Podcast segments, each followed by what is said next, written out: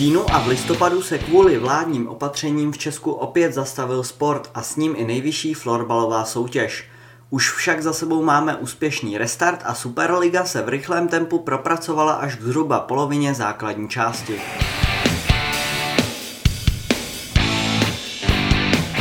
Od mikrofonu vás zdraví Gustav Ondrejčík. No a o dosavadním průběhu sezony se dnes budu bavit s florbalovým novinářem a komentátorem stanice Nova Sport Tomášem Rambulskem. Tome, ahoj. Ahoj Gustav. Dále s novinářem a bývalým hráčem Tatranu, Sparty či Karolových varů Jakubem Švejkovským. Kubo, ahoj. Ahoj Gustav. A pozvání přijal také florbalista a sportovní manažer Mladé Boleslavy Jakub Gruber, který si v nedávné době vyzkoušel angažmá ve švédském Dalenu. Kubo, ahoj. Ahoj, ahoj.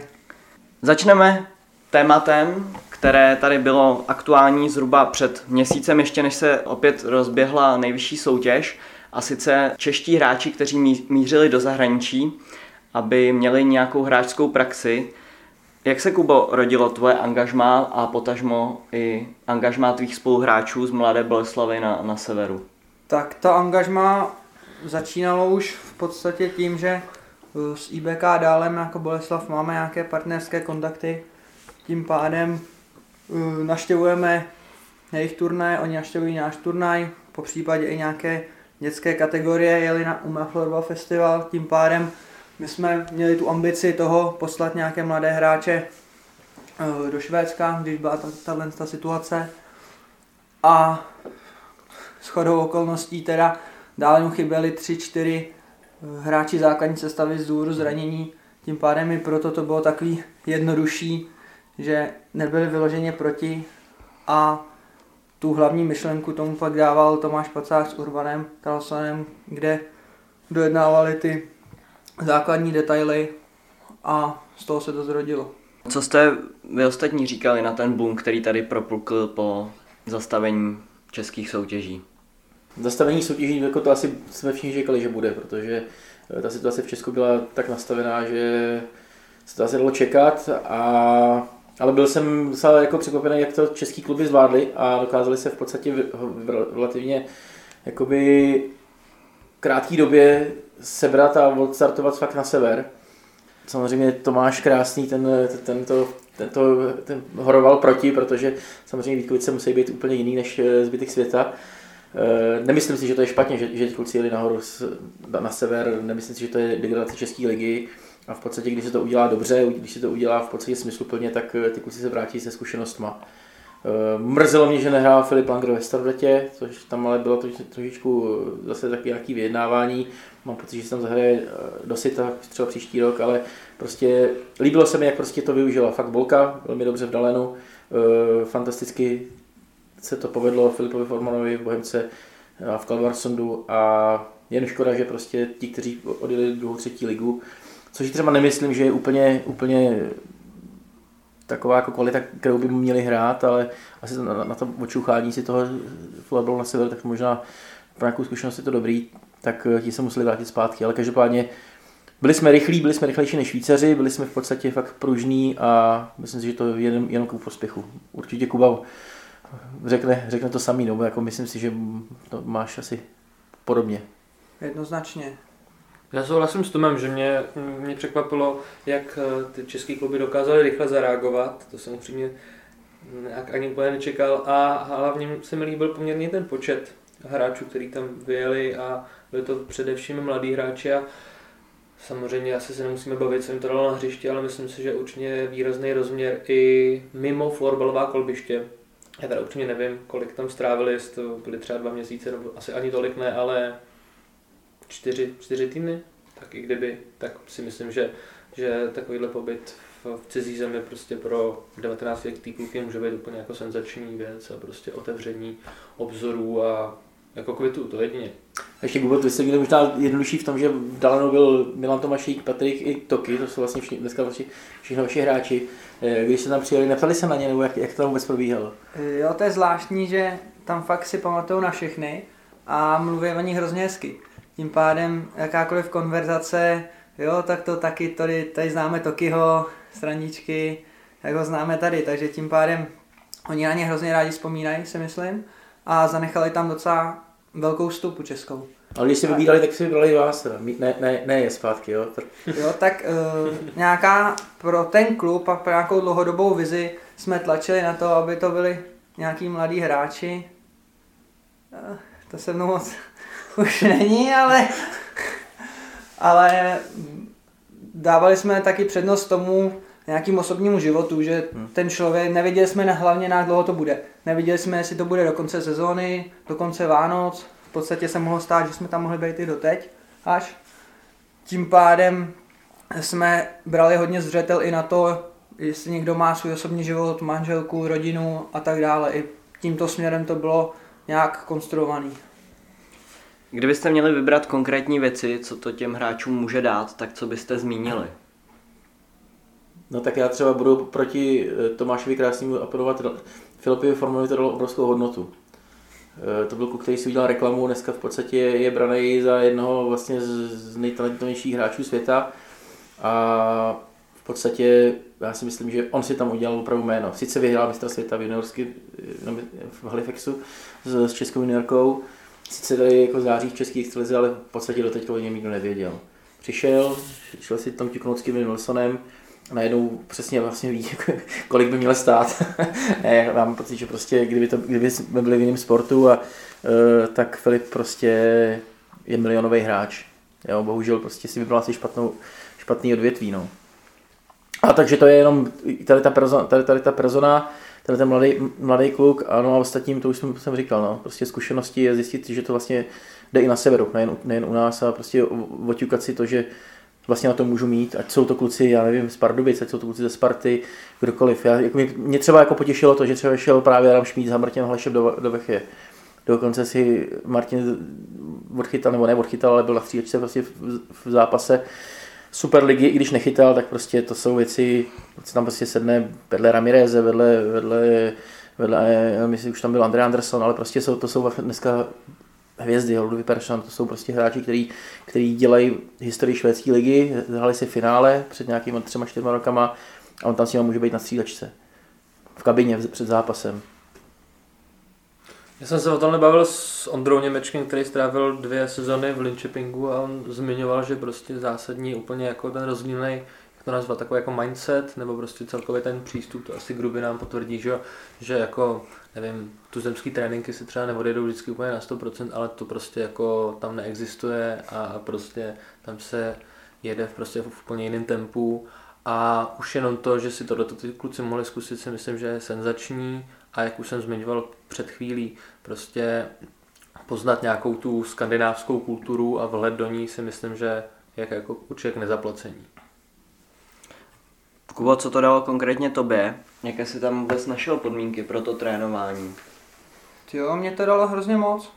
Jak ještě se vrátím k té předešlé otázce, že musím souhlasit s tím Kubou, že eh, pro ty mladý hráče to je i jednak rozměr ten florbalový a jednak ten rozměr toho, že najednou bydlíš sám, už třeba pro naše juniory, pro Honzu Zoufalího s Markem Korichem, který v podstatě žijou s rodičema, tak najednou staráš se o svůj život, musíš si vařit, nakupovat na týden, musíš prostě hospodařit s těma svýma financema, tak to si myslím, že pro ty kluky je hrozně velká přidaná hodnota toho, že samozřejmě tam jedou za florbalem, ale tady to hospodaření se svým životem, když tohle řeknu, jim podle mě dalo hrozně moc, což samozřejmě dávalo i nám starším, ale tak my už třeba na to jsme zvyklí, takže tohle to jsem chtěl jenom doplnit té předešlé otázce.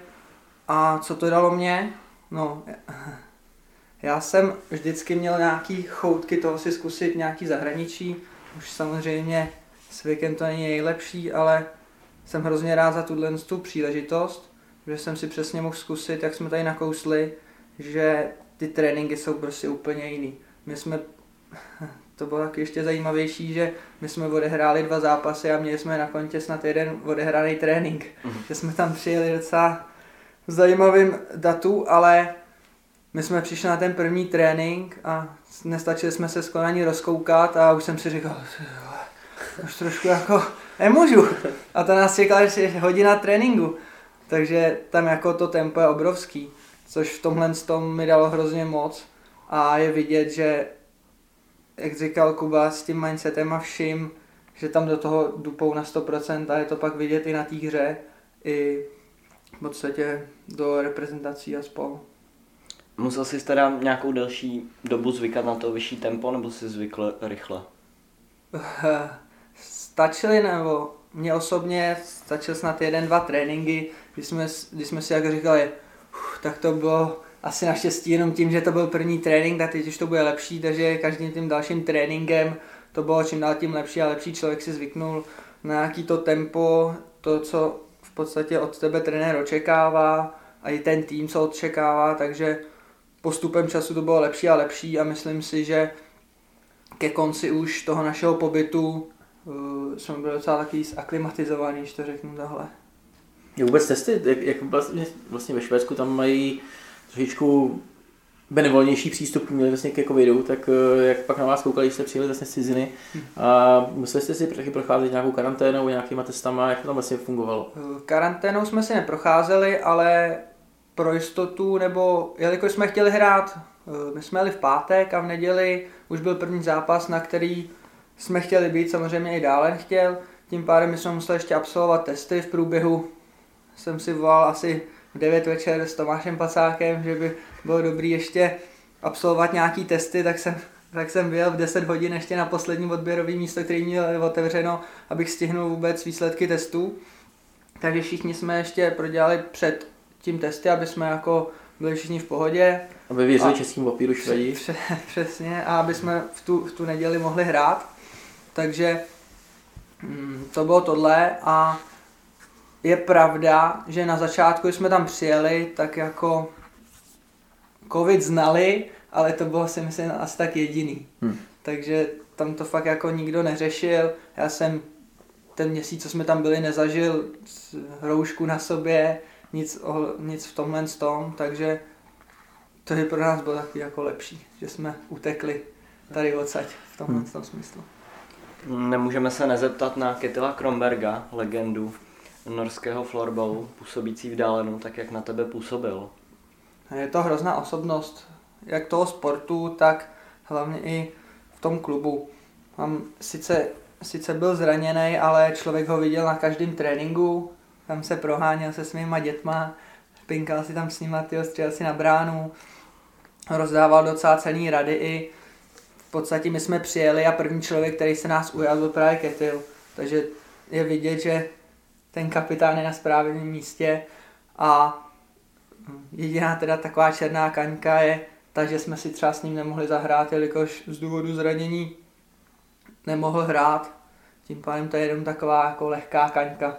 Jak samozřejmě i, jak jsem slyšel, je jeho zvykem, že nový hráči některý si vždycky pozve ke své rodině na večeři, pádem, což je taky takový zajímavý, že neznámí lidi si pozve k sobě domů a v podstatě se tam baví s jeho rodinou, s dětma, že to bylo hrozně příjemný a byla to pro mě nejlepší lekce angličtiny, kterou jsem zažil, protože jsem na, bylo to tak, že jsme tam jeli na večeři, čekali jsme jak hodinku, dvě, eh, koukneme se eh, na florbal, zrovna s chodou okolností hrál právě Kalmarsum, takže jsme se koukali na Filipa a vzniklo z toho asi šestihodinová návštěva, kdy jsme odjížděli domů a já jsem měl takovouhle hlavu, jelikož jsem musel furt přemýšlet, s mojí angličtinou to taky není úplně extra třída, tím pádem jsem prostě pět hodin furt přemýšlel, hlava mi jela, jsem si říkal, tak si na chvíli odpočinu. Ale k tomuhle to, to bylo fakt skvělý, no. Kachnička byla nebo ryby byly? byly lazaně. Lazaně, jo. Čekaně. Čekal bych, co jiného, já se teda. Asi nejvíc budeš vzpomínat na vítězství nad Falunem. Vy jste vyhráli 5-4, prohrávali jste 3-0 v první třetině. Tak jak na ten zápas vzpomínáš? No, po, po první třetině, kdy jsme právě prohrávali 3-0, tak jsem, tak jsem si sednul uh, na střídačku ještě před přestávkou a říkám si, ty já nechci zažít to, co jsem zažil naposledy, když jsem s něma hrál, když jsme hráli pohár mistru ještě s Tatranem, tak jsem nezažil horší zápas, kdy podle mě jsme se nedostali za půlku a já jsem furt jenom bránil. A ten průběh byl dost podobný jako první třetina. Tak jsem si říkal, no už ne, tohle ne.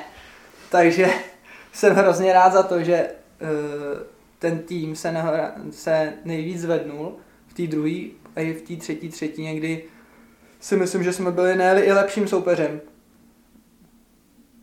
Kolik tam cinklo tenkrát na tom poháru mistrů? No, tam bylo přes 10 určitě. No ale a když tak, eh, když si vzpomínáš na ten zápasy v dresu Tatranu teda, tak eh, tam se s tím nedalo nic dělat a když prohraješ vlastně v dálném první třetinu 3-0, tak eh, co vlastně ten Švéd udělá jinak? Ve chvíli, kdy prostě jde proti Falonu a je tam, co tam je vlastně jinak v té kabině nebo v, vůbec v, v, v, v tom přemýšlení těch kluků, ale nevím, prostě proč jsme jiný, proč, proč ten zápas prostě poděláme 10-0 a proč oni to otočí? Možná ještě doplním to, co jste si právě říkali po té první třetině v, v šatně. Tak my jsme, my jsme měli nějaký plán, s kterým jsme přišli do toho zápasu. Samozřejmě jsme měli nějaký šance, které jsme neproměnili a musí, musím říct, že ten Švéd jako neudělá nic jiného. Ten si prostě jde furt za tím, za tím, co si řeknou, nebo co si řeknou v té kabině a zatím si furt jde. Takže i když se prohrává, i když se vyhrává, tak on neudělá nějakou jako odbočku k tomu, aby si to nějak ulehčil nebo tak. Ten si jde furt zatím, zatím jde si furt zatím stejně a věří tomu, že to vyjde. Tím pádem tahle bych asi k tomu odpověděl a musím teda zmínit to, že uh, hlavní takový kámen toho týmu je uh, Golman, který všechny ty zápasy, které jsme odehráli, byl naprosto fenomenální a musíme říct, že v té první třetině to mohlo být klidně 5-6-0, kde tam chytil minimálně 3-4 gólovky. Tím pádem i tohle to byla taková velká zásluha toho, že ten obrat se nakonec dokonal. No moc umí, no. Pojďme se pobavit i o ostatních hráčích, kteří byli ve Švédsku. Co jste říkali na výkony Filipa Formana a čekali jste to, že, že se mu takhle povede prorazit ve Švédsku a překvapil vás ještě někdo další? Tak on, on dal, že jestli se nepletu proti Fanulu 4, 4 góly, což mi přišlo prostě fenomenální, nebo tak samozřejmě jsem sledoval třeba dráhu zlatých juniorů v Halifaxu, tak jsem tušil, jak, jak kolik výjimečných hráčů se tam sešlo, pak on to potvrzoval, že i tady i, i v Bohemce plně ta první sezóna dala nějakých 50 bodů, což jako na váškovské sezóně to je taky skvělý, ale, ale upřímně jsem nečekal, že by, že by se dokázal prosadit i, i prostě proti jako v nejlepší soutěži světa a kde, kde přece jenom hraje, nevím, na, nevím, jestli hrál proti Storvrendě přímo, chtěl jsem říct, když hraje na Robina Nilsberta a, a takovýhle švédské pořízky, ale Očividně asi mu dali docela dobrou lineu, že jo, hrál, hrál s Nilsonem a, a prostě dokázal se prosadit, ale upřímně jsem nečekal, že tak moc. Já to možná doplním, jak jsem už o něm mluvil, ale ono to samozřejmě není jenom o Filipovi, ale to v podstatě už i o tom, jakým způsobem se s, těma, s tím klubem začne jednat. Možná i vy to máte podobný, prostě najednou bylo vidět, že prostě Filip Zakonov hraje v oslabení, e, vlastně nejvýživější hráč, Jakub Bína najednou dostane prostě šanci v první léně. Přesně to je ten managing těch klubů, který, který to pojali jako dobře. Takže jako podle mě Filip Forma by nešel do, do Kalmarsundu, aby neměl jistotu, že ho nechají nemusel hrát, ale prostě minimálně mohl trénovat prostě s Kimem Nilsonem, s Markusem Johanssonem, s těma prostě lídrama a ve chvíli, kdy se prostě tam stala nějaká věc, možná tam prostě vypad, možná zdravotně, možná i výkonnostně, uh, Neander z první léně, tak najednou prostě byla volba, hele, zkusím to s ním a on to chytnul. Takže prostě je to i o tom samozřejmě, jak, jaký dostaneš uh, podmínky. Jo, prostě jsou kluci, kteří tam jedou, Miklu a Škrbec ze Sparty do Vechy, ale prostě neměl jasný, že bude hrát. Šel tam možná si tak jako se podívat, jaký, jak, jaký to Vechy je, jak, jak vypadá trénink, ale prostě určitě by ho nepustil do první liny. Tady prostě byla určitě nějaká, nějaká jakoby komunikace. Bohemka hrála v Kalmarsundu před sezónou, znali se manažer, trenér, věděli prostě o tom klukovi asi víc než, než jiný kluby a dali mu prostor. A prostě on je, on, samozřejmě bylo to štěstí, cinklo to, padaly góly, samozřejmě pak jsi na vlně a hraješ, ale eh, je to i o tom nastavení, s který tam jedeš. Jo, dostal se prostě do švédské ligy, dostal se prostě, dostal pak i tu svoji jakoby vysačku, cenovku a dostal se, najednou si máš prostě rozhovory v českých médiích, jo. Dostal se do, dostal se do české loďky s Michalem Hradličkou. Jo, a do Buryho prostě, backcheckingu. A do Buryho backcheckingu, no. Hlavně. Takže to jsou jako věci, které fakt musí ocenit, si myslím. Mně se ještě líbilo, když chvíli zůstaneme u toho Filipa, jak on tam třeba ale jazykově připravený, protože jsem viděl pak nějaký pozápasový rozhovory a mě moc milé překvapilo prostě téměř plynulou angličtinou, což mu určitě taky muselo jako velice jako výrazně pomoct, že ho třeba ta kabina vzala mnohem líp, že jo.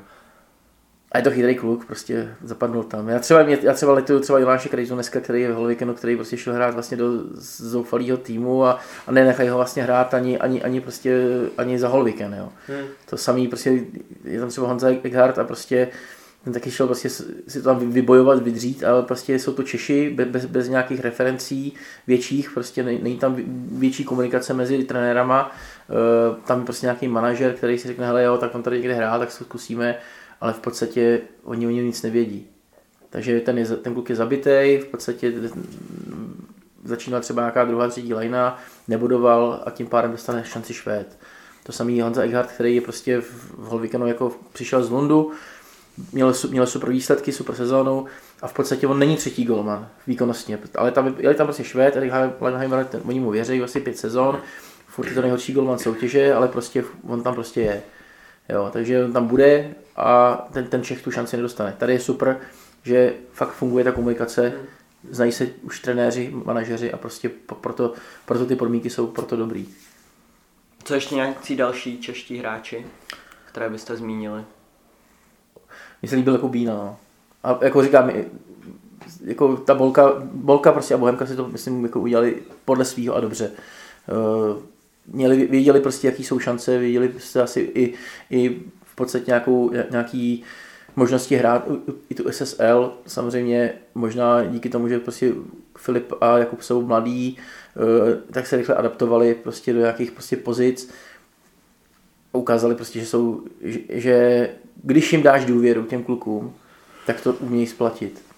To mě třeba já to přirovnal s Filipem Langrem před těma třema dvou rokama, kdy on byl v Pixu v 15 letech, já jsem ty zápasy viděl, komentoval jsem je, ten kluk nebyl horší než ty Švédi, ale prostě byl tam prostě trenér, který nebyl úplně, který se bál, který se bál ho v podstatě tam dát, hmm. protože říkal, hele, 15 let Čech, tohle, on by tam hrál stejně, ale prostě je to o, je to o, o osobnosti toho trenéra, který si řekne, můžu to udělat.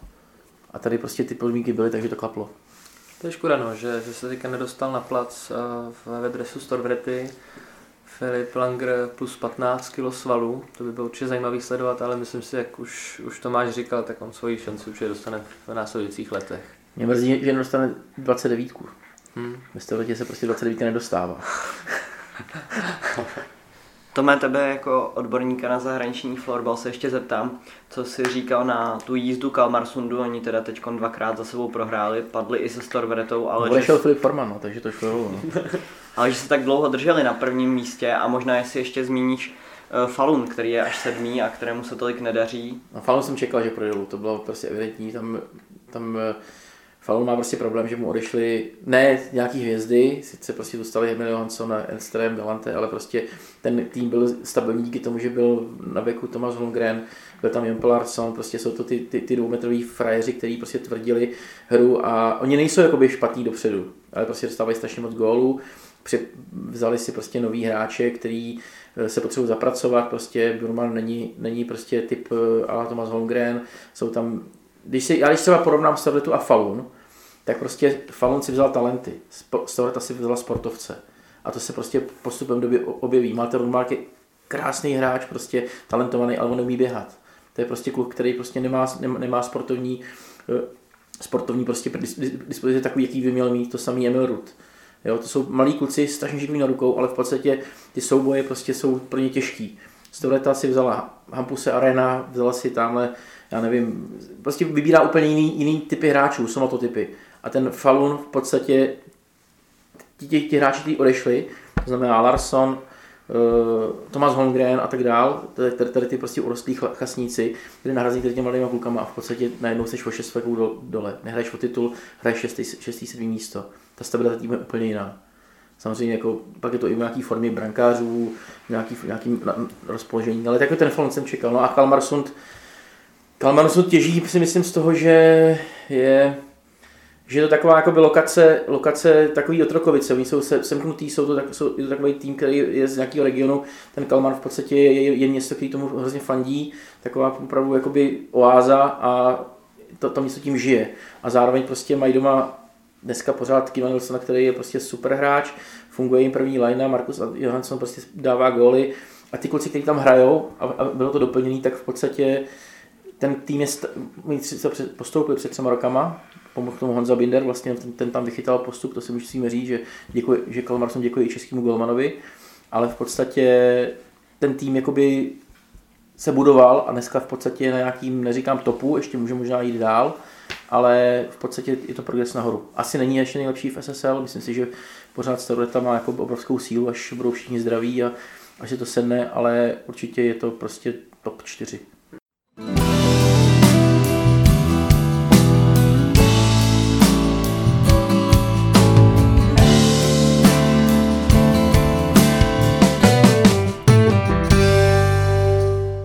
Nejvyšší soutěž se opět po další covidové přestávce rozjela. Na jaké úrovni ji vnímáte teďkon? Eh, já vnímám hlavně velký hlad z kluků, že konečně se dostali na hřiště a přijde mi, že to ani, ani tu úroveň nějak zásadně neovlivnilo, ale uvidíme, jak to ovlivní ten, ten velice smrdící los lednový, kdy, eh, kdy prostě Vinohrady a i další týmy mají zhruba 10 zápasů ve 30 dnech. A to se ukáže asi šířka kádru, kádru i nějaká kvalita a trošku se bojím, aby, aby ty týmy v nižší části tabulky by na to trošku jako nedoplatili, no, ale uvidíme. Tak eh, kvalita ligy, já se přiznám, že eh, to asi nesleduju tak, tak důsledně, jako jak bych asi měl, vidím vlastně jenom highlighty. Zápas jsem přiznám, že jsem neviděl celý vlastně žádný, možná dva, nějaký televizní duely, ale asi souhlasím s Kubou, ten, ten hlad vlastně překonal, překonal nějakou, nějakou možná nějaký tréninkový manko, kdy se prostě nemohl trénovat, je tam určitá chuť hrát, asi mi to Kuba potvrdí, prostě, když jdete na plac, hrajete zápas s někým, tak se prostě vyhecujete a prostě musí to lítat. Jo. A to je, takže, takže možná, možná chybí nějaký, nějaký, nějaký sehrání, možná chybí nějaký sehrání standardech, který se třeba může pilovat, nebo mohlo pilovat v, v době, když máte na tréninku 20 hráčů. Myslím si, že ta liga prostě úrovní neutrpěla, chybí diváci samozřejmě, to je prostě problém. Vždycky, vždycky když koukáš prostě do prázdné tribuny, tak na ten sport kouká hodně špatně. Jak ty vidíš, Kubo, úroveň Superligy teď?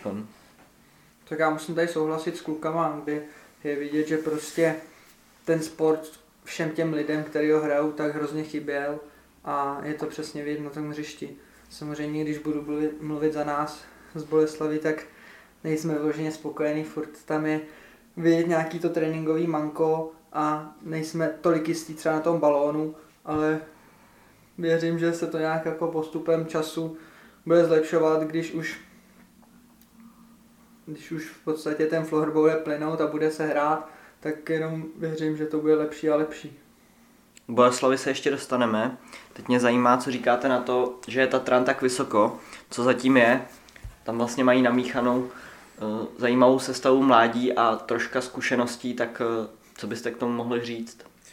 Tak v první řadě si myslím, že eh, se povedlo Tomáši Kavkovi jako senzační věc a sice přivést dva opravdu jako super kvalitní obránce zpátky domů, tak řeknu, a sice Ondru Němečka a Ondru Vítavce, dva prostě reprezentanty. A zároveň eh, ten tým je poměrně dost mladý a dorostla tam taková ta generace, nebo hm, hlavně ty kluci ročníku 98, třeba Petr Brautferger, Milan Miliš, Adam Tlapák, Martin Milfight, to všechno byli kluci, který, který právě už kroutí nějakou čtvrtou, pátou sezonu a myslím si, že už je vidět, že taky už, už se prostě ledačím prošli, mají hodně toho za sebou. Myslím, že Petr Bradford dostával minulou sezonu, nebo možná dokonce dvě minulé sezony ve Švýcarsku. A zároveň se musí zmínit i prostě super kvalitní akademie Tatranu, která prostě podle mě, jestli někdo může konkurovat jako dlouhodobě, tak je to asi jedině Bohemka, nebo možná tady Boleslav ale, ale prostě je vidět, že teďka uh, o víkendu debit Boba Piskáčka, prostě frajer tam dá, dá při, při prvním utkání v Superlize dá dva góly a, a ne úplně leda, jaký jednou tam proběhne celý hřiště. Takže mně se líbí, že, že si každý rok prostě vytáhnou jednoho, dva šikovný kluky, minulý rok třeba Matěje Havlase, který prostě taky už vytvořil poměrně jako smrdící letku teďka s, s Filip, Filipem Langrem a právě Petrem Raufergrem. A Otázkou je, jestli jim nebudou chybět trošku zkušenosti, no. ale na druhou stranu teďka tam přišel zároveň eh, Filip, eh, Filip Ullman, takže si myslím, že ten mix je opravdu hodně, hodně zajímavý a takový sexy. Tak já jsem Tatran typoval nahoru, takže mě to nepřekvapuje. Pro mě jako podstatný, kromě těch talentů, který možná Kuba zmínil, tak eh, byl návrat dvou jako fakt kluků, který prostě udělali stabilitu ve hře. To znamená Ondra Vítovec, eh, Ondra Němeček, prostě to jsou dneska hráči prostě evropské špičky. Eh, inteligentní borci, prostě chytrý kluci, kluci kteří jsou schopní prostě usměrit kabinu. Loni jsme třeba možná přemýšleli, že mají jako, špat, jako horší brankoviště, malý, nevydali kluky, ale oni to zvládli parádně. Jako v podstatě, když se občas vystřídají, tak ta, ta tam funguje. Kuba tady nakousl i téma hráčů, kteří přišli z první ligy do superligových týmů, Filip Ullman, ve Spartě například Ondřej Rýbauer, Dominik Beneš, Bachmajer. Můžou tyto hráči pomoct kvalitě Superligy? Jsou to takové dva typy hráčů, jedni zkušenější, jedni talentovaní. No, ty kluci do extraligy patří, nebo do, do Superligy patří. Jako, samozřejmě je, je dobře, že i v první lize nějaký, nějaká snaha a, a týmu, a, a by byli konkurenceschopní. Strašně se mi uh, líbily loni Vary, i když jako, možná narazím tady nějaký názory, prostě samozřejmě kupují si hráče, prostě ty kluky platějí. Bylo jim strašně líto, protože by do toho loni investovali strašný, pra, strašný prachy. Uh, a nakonec prostě jim korona vzala možná v postup a já si třeba myslím, že Vary v, tý, v letošní lize měly být. Jenom proto, aby, aby to prostě oživili, aby prostě se do té ligy dostal kapitál. Já si myslím, že teď prostě zase Vary budou 3-4 roky šetřit na to, aby se vůbec eh, nějak stabilizovali, aby, aby do toho zase znova ty peníze napumpovali. Loni byla ideální příležitost dostat do Superligy bohatý tým. Bohužel máme smůlu, máme tam prostě teď eh, týmy, který tam šlapou vodu. Na, na, na, na, na, úkor super města, super haly, eh, skvělého zázemí. Bohužel o to jsme přišli. No. Eh, těžká doba. Já souhlasím s tom, mě to, to jako upřímně strašně mrzelo, protože ve Varech jsem strávil půl rok. Vytáhli jsme vlastně ze třetí ligy do té prv... ze třetí do druhé, která se nazývá, že je první liga. A, a přesně, tam, to je tým, který podle mě minimálně zázemí jako určitě patří do, do Superligy.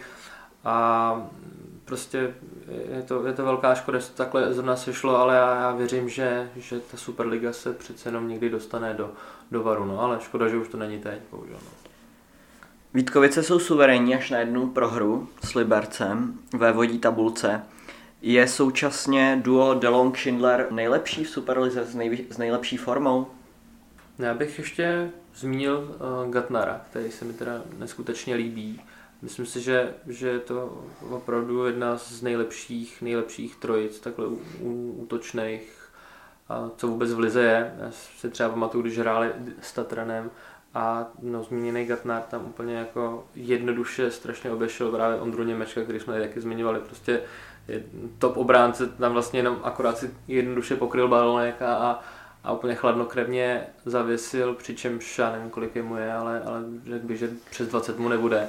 A určitě myslím si, že Delonga s, se Schindlerem bych řadil mezi jako tři, tři nejlepší dua v lize. Já se spíš tam Kuby, jestli z nich mají strach. Volka je samozřejmě jakoby si, uh, ambiciozní, jako sebevědomá, ale prostě když máte takový, takovou lineu a máte hrát proti Vítkovicím, tak to se třeba v kabině o ní říká. A to je těžký, jak kdy. My se snažíme připravovat um, hlavně nějakou vlastní hrou a neradi jako koukáme na nějaký individuality před, u, u jiných týmů. Tím pádem my se soustředíme zejména na sebe a samozřejmě víme, kde, kde ta kvalita je tě, u těch týmů. To je samozřejmě bez zesporu tyhle ty hráči jsou nadstandardní, dokazují to i, že jsou v reprezentaci a Adam Delong se svým přehledem a nějakou střelou z první po případě teďkon myslím si, že Vítkovicím se povedl výborně ten přestup Matyáše Schindlera, který v podstatě hned zapadnul do toho týmu a předvádí, že bude hodně kvalitní hráč a může posunout ty Vítkovice ještě vejš. V prvním podcastu jsme se bavili o přestupech, takže je Matyáš Schindler to terno, ten nejlepší přestup léta, teď s ostupem času. Já bych řekl, že nejlepší přestup je Ondra Němeček, protože jak už tady taky padlo, tak eh, teďka ta hra Tatrano je pro ně na něm dost postavená, nebo je to prostě jeden ze základních stavebních kámenů a tenhle ten stavební kámen je teda dosti pevný. A ještě se omlouvám, jsem utekl od toho Filipa Ulmana, protože to si myslím, že by taky nemělo zapadnout, protože uh, to, je, to je hráč, obrovský srdcař, který si opravdu myslím, že i, i v této sezóně může Tatranu ohromně pomoct, protože to je, to je frajer, který ještě furt, myslím si, mm, určitě není zazený v žádném případě. A těch zkušeností má tak strašně moc a prostě dokáže opravdu vytvořit třeba teďka asi, nevím, jestli se vejde do těch prvních dvou line, ale minimálně tu třetí dokáže vytvořit.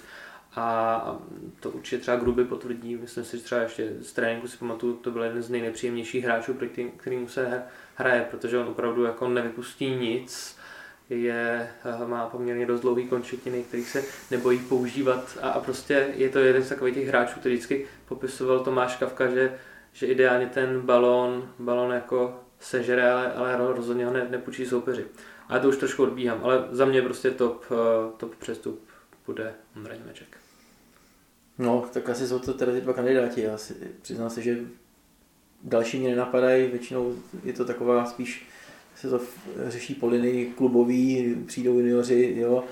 Ze Švýcarska přišel do Liberce Danmik, to je taková zajímavá persona. Zatím ještě možná Liberec, i když udělal hezký výsledky, tak, tak možná čeká na to, až, až se opravdu to trochu stabilizuje, takže ten možná ještě není tolik vidět.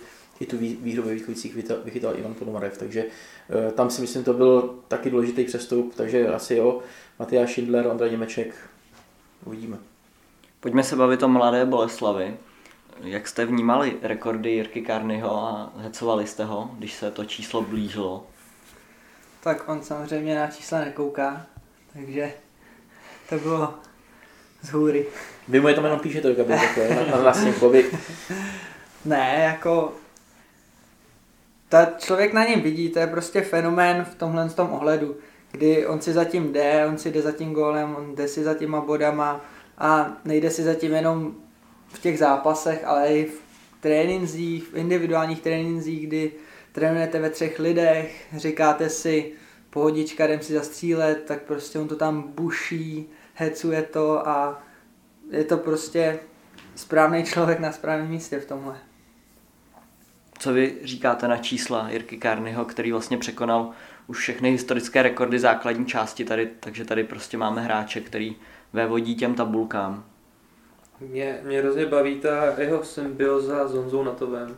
Myslím si, že to jsou fakt takový dvojčata a je to je, je fenomenální hráč. A si pamatuju, že tenkrát ještě vlastně v roce 2011 nevyšlo, nevyšlo finále s Ostravou, Tatran.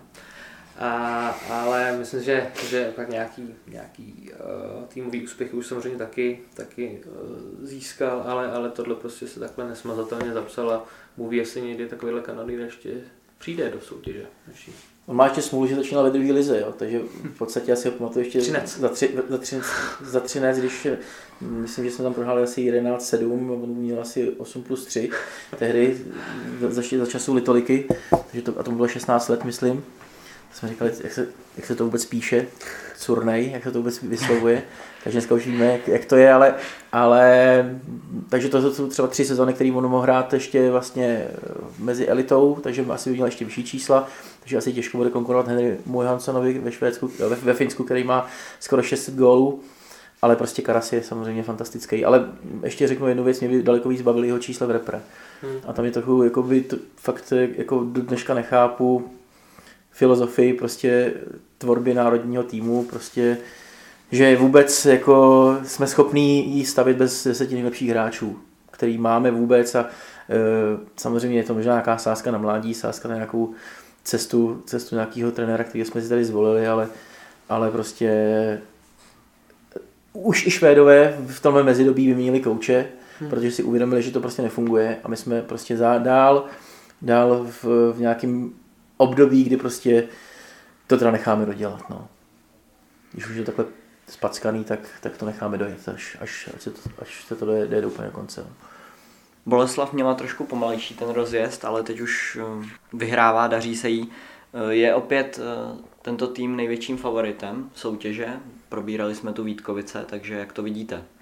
Je otázka, jestli bude hrát superfinále s divákama nebo bez diváků a, na koho, na, na, kdo by komu fandil. Ne, tak jeden zápas prostě je problém. Tam se může stát cokoliv, takže eh, samozřejmě myslím si, že Boleslav určitě by měla dojít do finále.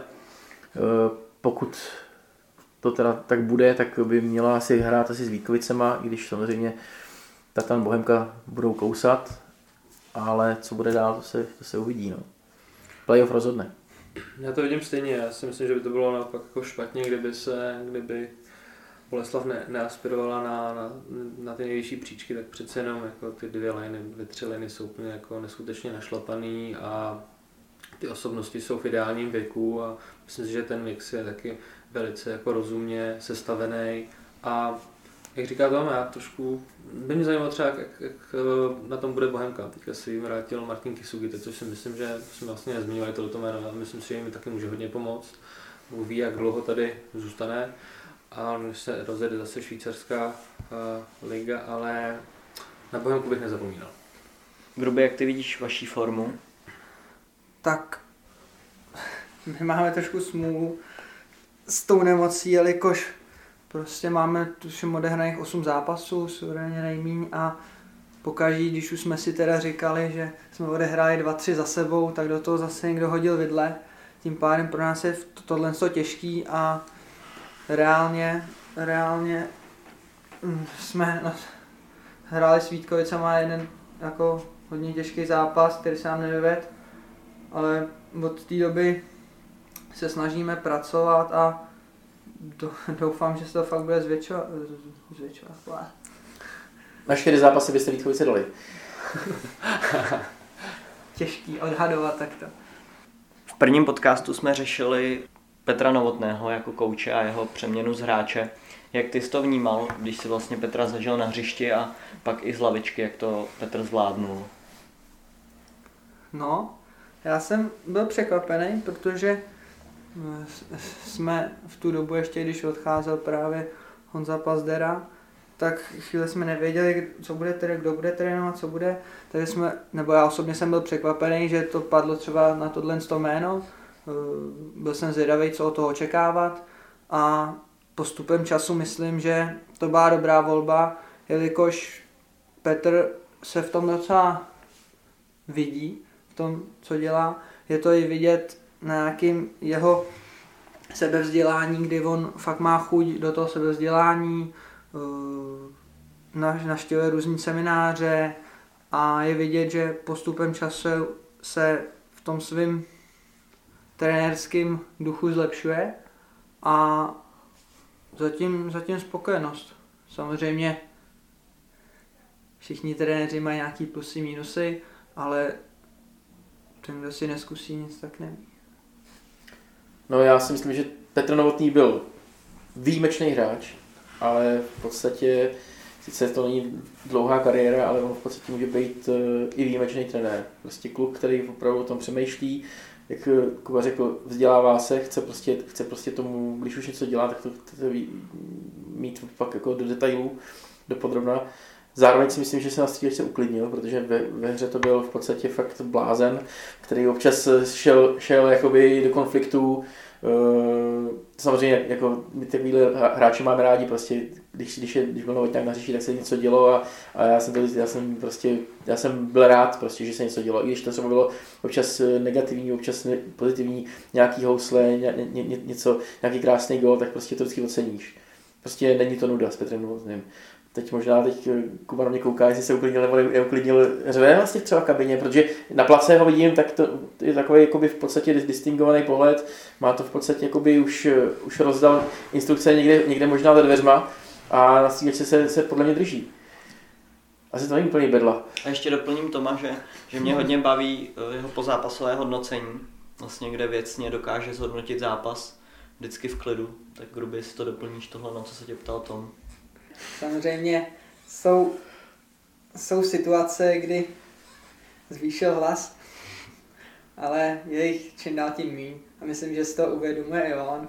a že na tom taky pracuje. Letěla bota jako od Fergusona na, na VGMA, nebo Vy Tomášík, kdyby to chytil, tak jako, to jsou jako dvě, dvě jako osobnosti, tyjo, tak ne, jako, jak to vlastně funguje v kabině? Je tam ticho. Nezávidím mu to na jednu stranu. Že když se kouknu kolem sebe v té kabině, tak fakt tam jsou osobnosti toho sportu. Takže v tomhle tomu to nezávidím a musí to být dost těžký prostě ukočírovat tahle ten celý tým. Zvládá on si nastavit jakou tu hranici právě s těma ještě bývalýma spoluhráčema, nebo to trošku jako skřípe? Tak předpokládám, že tak 90% týmu ho zažil ještě jako hráče, že jo? Jasný. V, tom, v tomhle tom je právě ta výhoda, že si myslím, že to dokázal hodně oddělit. Takže to je i ten základ toho úspěchu, tomu být ten dobrý trenér. Takže se, ne, takže se ne, nediskutuje všetní, prostě mluví on. To zas ne. Třeba když ještě se vrátím zpátky do toho Švédska, tak tam bylo fakt zajímavý v tom, že tam se skončilo a třeba tam jsou čtvrthodinové pauzy, tuším, takže tam 10 minut jako mluvili ty liney mezi sebou, hráči mezi sebou a fakt tam řešili konkrétní situace a ten, ten trenér jako poslouchal a dal tam jako jednu, dvě věty, co si on třeba o tom myslí ale jinak fakt hrozně komunikují mezi sebou ty hráči, kteří jsou na tom hřišti, což se mi hrozně líbilo. Že tady jako občas, když se koukám nebo slyším nějaký monology v šatně trenérů, tak to je jenom tu, tu, tu. A tak teď uděláme tohle, tohle, a jdem na ně. A že tam v podstatě jsme přišli do šatny a 10 minut se bavila kabina jenom mezi sebou, liney mezi sebou, a potom i ta konkrétní jedna věc v té lajně se řešila potom i s tím celým týmem, takže jak, jak to vidíte vy, třeba ty ostatní lajny, které tam nastupují, a fakt se do toho zapojili úplně všichni hráči a ten trenér to pak jenom usměrnil, řekl jednu, dvě věty k tomu a šlo se na plac. Takže v tomhle tom jako, to se mi tam hrozně líbilo, co jsem nezmínil a i eh, odpovím na to, že samozřejmě má tam nějaké věci, které chce říct, ale není rozhodně na škodu, kdy ten tým komunikuje mezi sebou a v podstatě si předá ty zkušenosti z těch pozic, které jako oni zažívají na tom hřišti. Ještě za mě to angažma Petra Novotného eh, v roli hlavního kouče ideální, že prostě z týmové ikony se plynule jako vytvořil takhle hlavní, hlavní coach. Podle mě to časem nastane i ve fotbalové Plzni, kdy prostě zákonitě Pavel Horba, co musí stát hlavním trenérem, ale to si necháme na jiný podcast. Ale mi přijde senzační. Zná, zná prostě prostředí a jestli Gruby říká, že tu, tu svoji jako obrovskou herní hráčskou zkušenost je ještě schopen doplnit o tady nějakou taktickou erudici, tak, eh, tak to je úplně skvělý a navíc přesně, myslím že jestli se ještě navíc trošku uklidnil, byl to velký bouřlivák a zůstanou nějaké emoce, tak, eh, tak mi to zní skvěle a akorát chybí, aby to, aby to korunoval tím, teda tím hlavním úspěchem. Poslední dotaz k tomuto tématu Gruby, jak ty si zvládnul tu přeměnu v obránce, jak to hodnotíš zpětně? No, zatím stále to hodně pozitivně, jelikož nastal takový útlum, kdy v podstatě jsem nějak hrával a nebylo to ideální, takže jsme se bavili s trenérem, že nějaká ta varianta nová by mohla být tohle, jelikož jsme měli trošku problém s obráncema. Tím pádem už před sezónou tato myšlenka nějak proběhla a vyzkoušeli jsme si to pár trénincích, zápasech a řekli, řekli jsme si, že tomu dáme čas, že nechceme nějak tady dělat stanoviska po nějakým jednom měsíci, jestli nám něco povede, nepovede. A po nějakém půl roce jsme si řekli, že zatím to funguje a uh, cítím se v tom dobře. Samozřejmě v některých věcech ještě musím pilovat, ale nějaký moje výhody si myslím, že jsem dokázal dobře proměnit na tu pozici konkrétní a asi hlavní je to, že se v tom cítím dobře.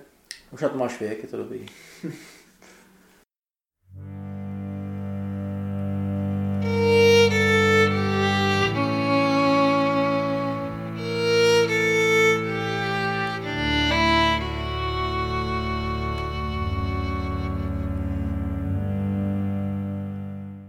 Následující část dnešního podcastu bych chtěl věnovat nedávno zesnulému florbalovému brankáři Michalu Rebrovi, který náhle opustil náš svět ve věku 33 let. Pánové, jak na Michala budete vzpomínat?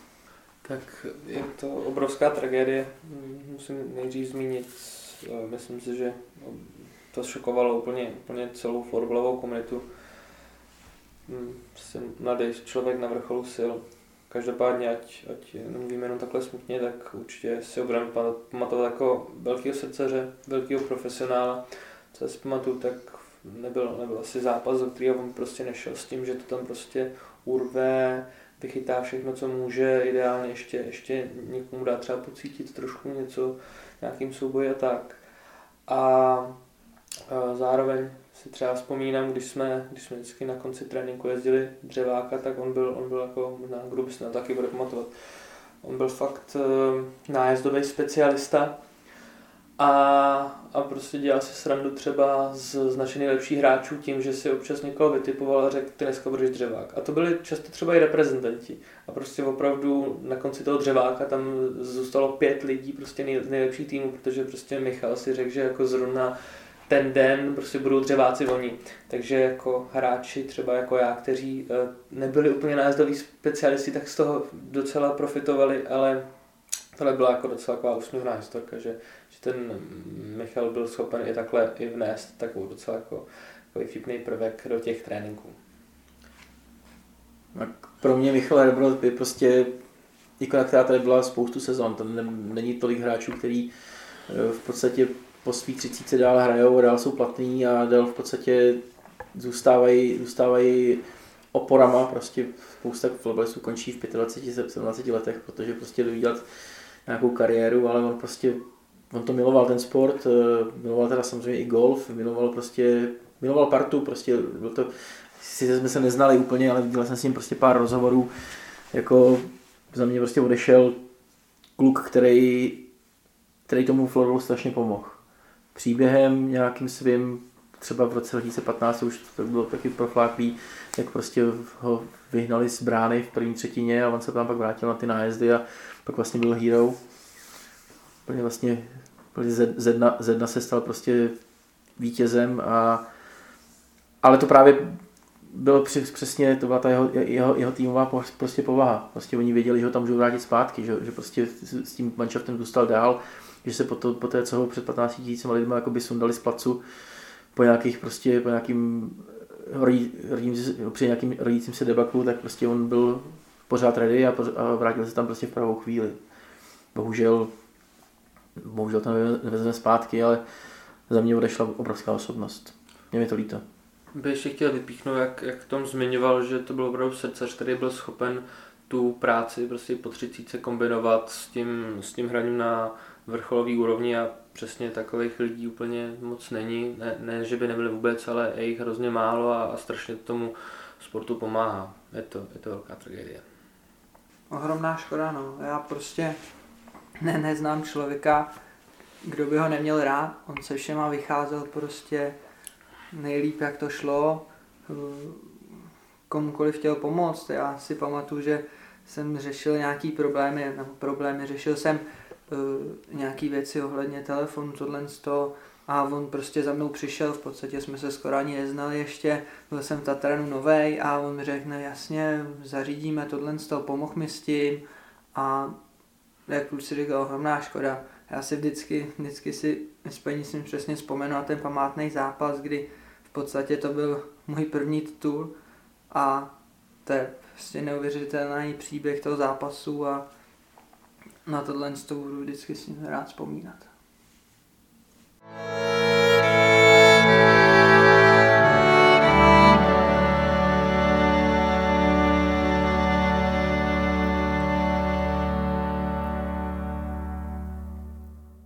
Jaký byl z vašeho pohledu florbalový rok 2020 a jestli byste mohli zmínit hráče, kteří vás v tomto roce nejvíce zaujali, ať už čeští nebo zahraniční?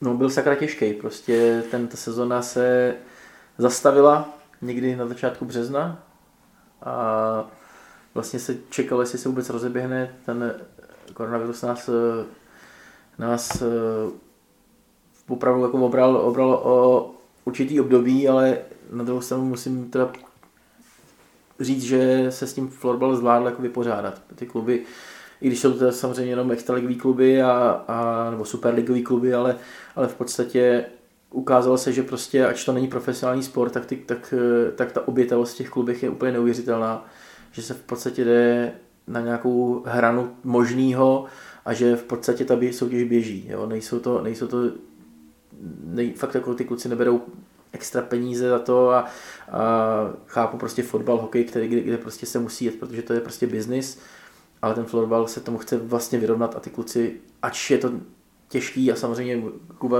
tady naznačil, že máme, pro, pro, máme chuť to, to dělat, proto to hrajeme, ale díky tomu je ten florbal jako tak specifický, že to, že to, asi, že to asi zvládá.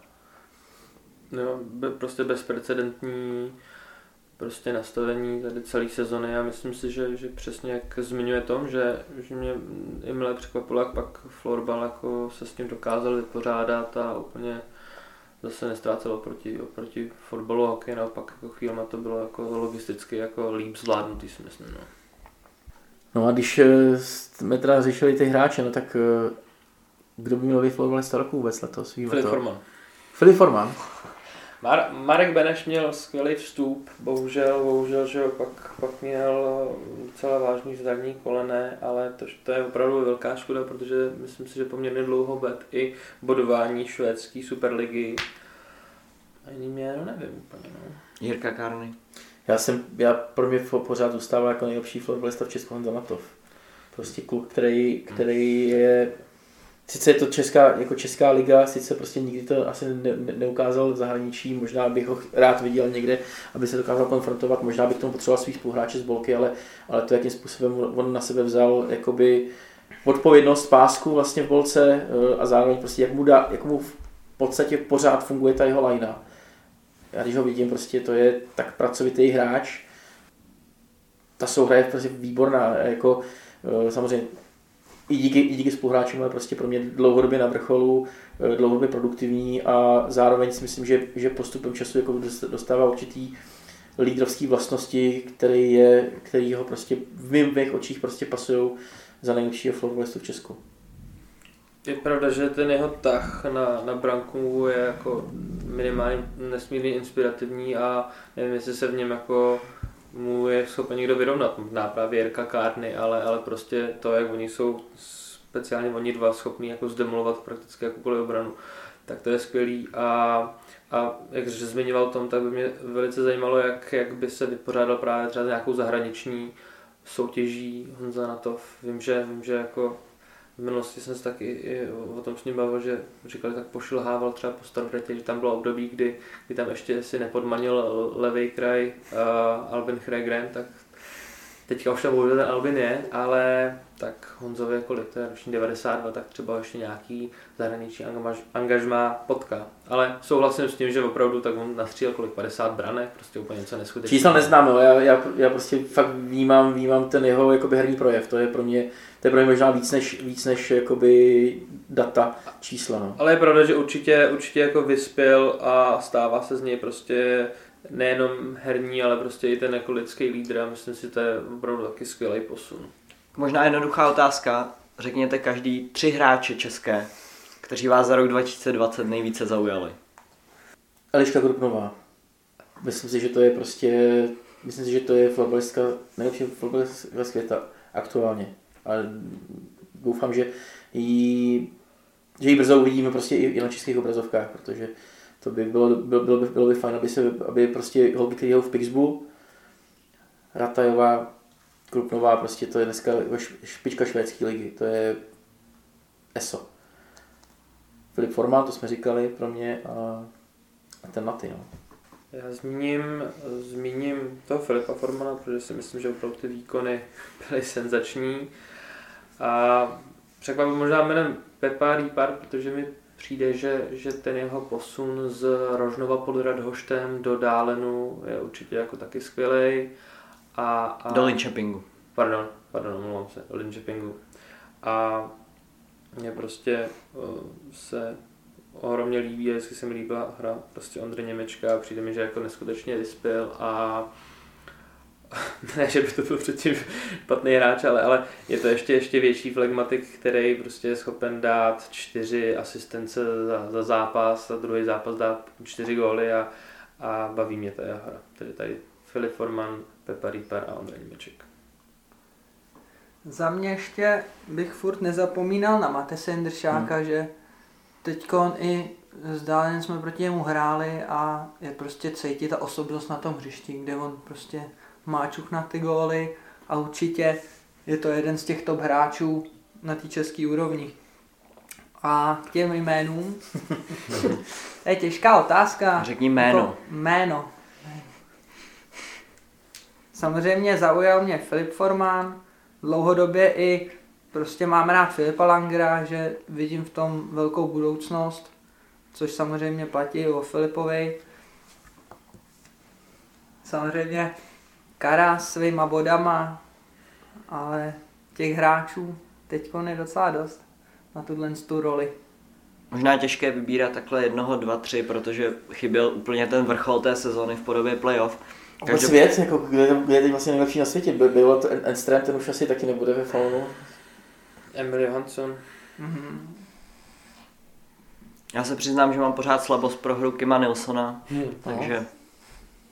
Těžko říct, no. Já myslím, že Robin Nilsbert, ten to ukázal na poháru mistrů. Prostě pro mě asi jako ten nejlepší, nejlepší klub světa aktuálně a pokud tam hledám lídra, tak prostě je to Robin Nilsbert. Hmm. I když je to prostě samozřejmě back a možná, to, možná toho tolik dopředu neodehraje, ale ta, ten respekt a ta, ty schopnosti, které on má, tak možná je tam se Tobe Gustafsson, taky hmm. v podstatě jsou vlastně z backu, no. těží jako velkou sílu, ale prostě, když si řeknu Florblesa, tak vidím Robina Lisberta, ikona, obrovský chlap a nechtěl bych proti němu nikdy hrát. Hmm.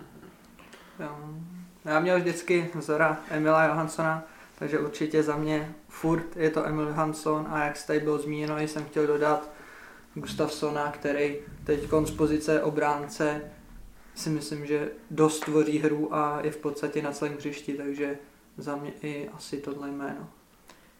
Vzhledem k pandemii covidu je těžké předpovídat, co bude, ale když se nad tím zamyslíme, jaký podle vás bude florbalový rok 2021? No já myslím, že tuhle sezonu dohrajeme bez diváků.